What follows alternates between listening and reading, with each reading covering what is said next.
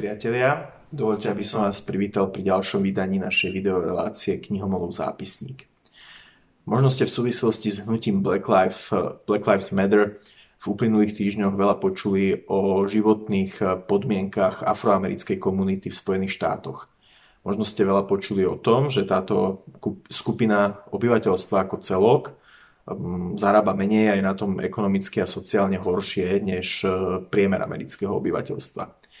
Napriek tomu, že to je pravda, e, tá afroamerická komunita nie je monolit a niektoré jej časti a niektorí jednotlivci v rámci nej prosperujú. Je asi 6 čiernych miliardárov Spojených štátoch amerických a ďalšie 10 tisíce ľudí, ktoré sa, dajú, ktoré sa dajú označiť za milionárov alebo multimilionárov. Tisícke z nich sa venuje kniha, o ktorej budeme hovoriť dnes. Volá sa Wealth Choice, teda Blahobyt ako voľba, by sa dal ten názov preložiť, a jej autor sa volá Denis Kimbro. Je to e, zaujímavá kniha na troch úrovniach.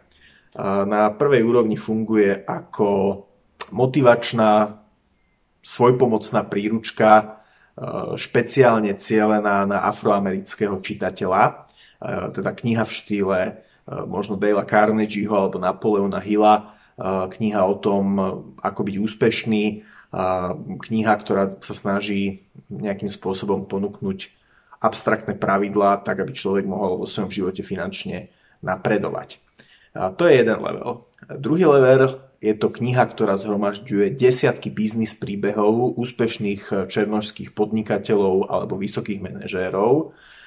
V tomto možno tá kniha pripomína časopis Profit alebo Forbes, a mnohí, mnohí tí podnikatelia mm, sú známi z oblasti športu alebo showbiznisu a e, popri možno svojich športových a spevackých e, úspechoch si založili ďalšie biznisy a stali sa úspešnejší v širšom okruhu ľudských činností, ale sú tu aj podnikatelia, ktorí pod, založili ro, rádiostanice, televíziu, ktoré založili povedzme podniky, investovali na finančnom trhu, sú úspešní makléri, zarábajú v realitách a tak ďalej. Naj, najvzácnejšia je ale tá tretia úroveň, na ktorej sa táto kniha dá čítať. Denis Kimbro, jej autor, 7 rokov sa stretával s asi tisíckou čiernych milionárov zo Spojených štátov Dával im eh, detailné dotazníky a snažil sa preniknúť, tak povediať, do ich hlavy. Odhaliť ich eh, dennú rutinu, čo majú spoločné, v čom sa líšia, eh, odha, odha, odhaliť možno ich životné postoje, ich svetonázor, ich životnú filozofiu, ich, ich filozofiu k získavaniu peňazí. A v tomto tá kniha pripomína možno nejakú takú sociologickú analýzu, možno poznáte knihu Váš sused je milionár, ktorá sa snaží analyzovať milionárov v Amerike ako celok. Táto kniha sa snaží o to isté v prípade afroamerickej komunity, afroamerických milionárov. Táto úroveň je asi najzácnejšia. Máte tam také tie štatistické údaje o tom, že napríklad priemerný čierny milionár má asi 4 milióny dolárov, dozviete sa, koľko rokov mu trvalo, kým zarobil prvý milión, dozviete sa, koľko taký priemerný milionár z čiernej farby pleti pracuje týždenne, je to asi 60 hodín. Samozrejme v mnohých ohľadoch sa aj tie návyky líšia od všeobecnej populácie, či už mm, afroamerickej alebo všeobecne americkej populácie napríklad v zmysle rodinného zázemia. 80% milionárov, s ktorými robil Kimbro svoje štrukturované rozhovory, pochádza z úplnej rodiny. Čo veľmi kontrastuje voči afroamerickej komunite ako celku, lebo tam sa veľmi často skloňuje, že veľkým problémom je, 70, že 70% detí sa tam vlastne rodí mimo manželstva a teda častokrát e, otec absentuje, je tam ten problém s úplnou rodinou. Ale teda vidíme, že, že naozaj, že úplná rodina pomáha človeku aj k určitému ekonomicko-sociálnemu vzostupu.